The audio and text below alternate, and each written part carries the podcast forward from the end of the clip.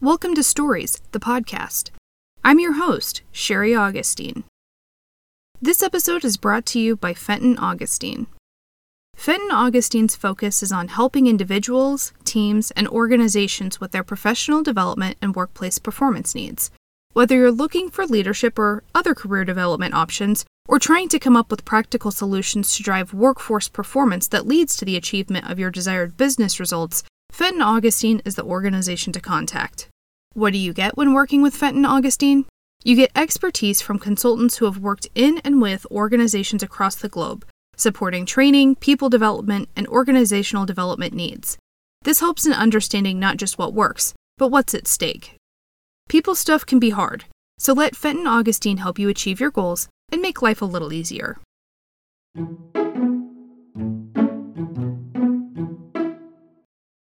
Welcome to episode 2 a story about checking in with your employees. Last weekend, I was catching up with a friend. We'll call her Beth. Beth just accepted a job with a new company. We were talking through her transition and onboarding plan to make sure she's able to hit the ground running in her new role and company. I knew Beth had some frustrations with her past employer. She'd shared with me previously how she struggled frequently with her management team not supporting her with what she needed to do her job. There were also a lot of politics that would wear on her, but she brushed that off as part of doing business in corporate America. I knew she'd also been given some generous bonuses for her work, yet she'd been passed over for at least two promotions. When we'd talked about this before, Beth told me she'd stayed because she believed in what she did, she liked the work she did, and she wanted to support her team and her customers.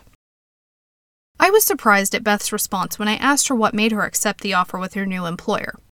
I expected her to cite more of what she'd told me before Instead, she told me about how her son was in the hospital for a week when she was in final interviews with her new company. Beth's now previous employer didn't follow up with her once while she was out, except for checking in twice to see when she'd be submitting work that was becoming late. The company Beth accepted an offer with checked in with her daily, and they offered support for whatever she needed. They'd learned about her son being in the hospital because she'd had to reschedule an interview, Beth had decided to share the reason for rescheduling so her potential employer understood she cared, and her reason was legitimate. Based on how the new employer responded, Beth shared that while she didn't even work for them yet, she felt this new company cared far more about her as a person than the company she'd spent the last several years with. What ultimately led Beth to make the decision to leave her company after years of employment wasn't money, or titles, or benefits. It wasn't even being passed over for promotions or struggling to get traction on her ideas with management. It was feeling that her new company cared more about her and valued her as a person, not just what she brought to the table in terms of the work she produced. The COVID 19 pandemic has affected all of us over the past year and a half. It's also not as if our personal lives have stopped so we could solely focus on what's going on with the pandemic either. Many have been forced to learn to do their jobs in new and unexpected ways, often relying on less personal ways to communicate through technologies. People aren't stopping into others' offices or cubicles to catch up like they did in days past. People aren't congregating around the water cooler or in the kitchen as in stories of old. And with that, people get burned out from solely communicating over conference lines and Zoom meetings, which often result in work conversations being solely about the work, not the people, just to keep those meetings brief. Unfortunately for Beth's former employer, while they may have found a way to get the work done virtually by using technology to communicate, they did so in a way that traded productivity for personal connections and relationships. This ultimately cost this company a high performing employee who'd previously been all about a long term career with them. It's important now, more than ever, to make sure that you're checking in with others at work beyond making sure that the work is getting done. If you're in a leadership role and strive to be effective at your job, this is a non negotiable part of your role. Endless research from sources around the globe have mirrored this, pointing to how making employees feel valued and showing care for them as people leads to higher levels of engagement and retention.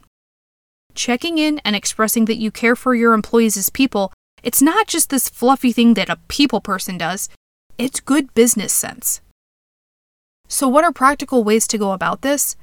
Well, first, think about what your employee wants, not necessarily just what you would like as an employee. People have different preferences, and they also have different boundaries when sharing personal information in professional settings.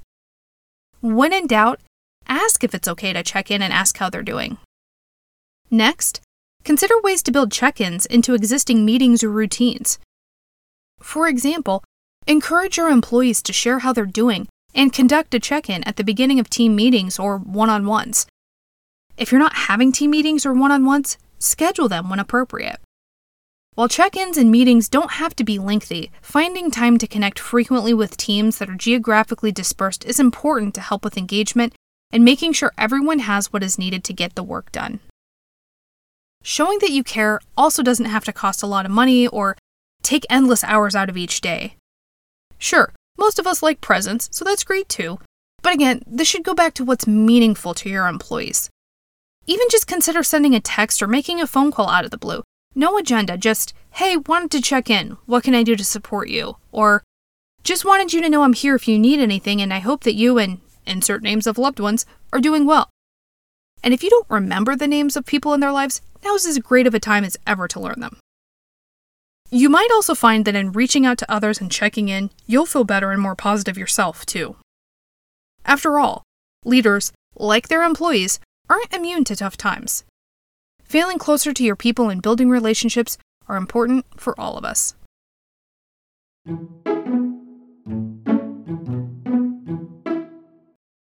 In addition to helping you with custom solutions, Fenton Augustine is an authorized partner of Wiley to leverage and provide training for the Everything Disc suite of solutions.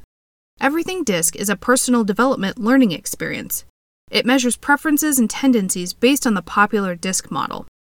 This simple yet powerful model describes four basic styles D, I, S, and C. These four basic styles serve as the foundation for the Everything Disc application suite. Everything DISC participants receive personalized insights that deepen their understanding of self and others, making workplace interactions more enjoyable and effective.